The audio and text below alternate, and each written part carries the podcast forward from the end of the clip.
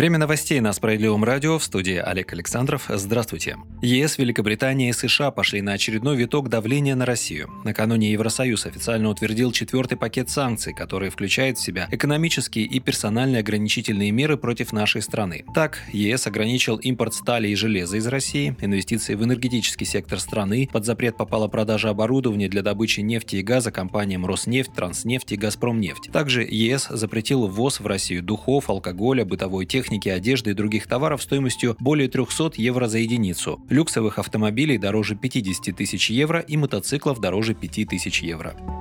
В Великобритании под новые ограничения подпали более 370 чиновников, бизнесменов и журналистов, включая премьер-министра Михаила Мишустина, заместителя председателя Совета безопасности Дмитрия Медведева, министра обороны Сергея Шойгу и другие. Всем им запрещен въезд на территорию Соединенного Королевства, их активы на территории Великобритании, в случае, если они будут найдены, будут заморожены. А Госдепартамент США объявил о введении дополнительных санкций в отношении ученых и руководителей российской оборонки. Рестрикции подвергнут 11 физических лиц, которые работают или работают работали на предприятиях в оборонном секторе.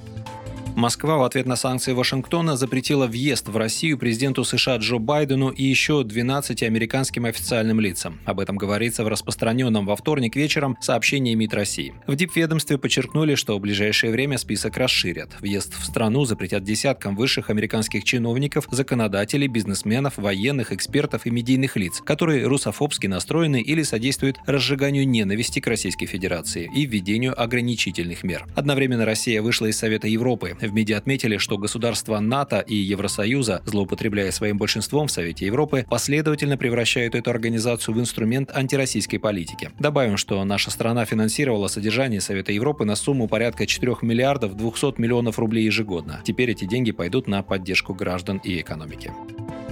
Взимание платы за автомобильные грузоперевозки по системе «Платон» предложили отменить. Проект закона об отказе от системы взимания платы с большегрузов «Платон» внесла в Госдуму партия «Справедливая Россия». Об этом во вторник сообщил лидер справоросов Сергей Миронов в своем телеграм-канале. Он пояснил, что в условиях санкций такая мера поддержит российский бизнес, в том числе транспортные компании, и поможет удержать цены на большинство товаров. Сейчас с большегрузов массой свыше 12 тонн взимается плата 2 рубля 54 копейки за каждый километр пути. Эти издержки сказываются на итог итоговой стоимости грузов.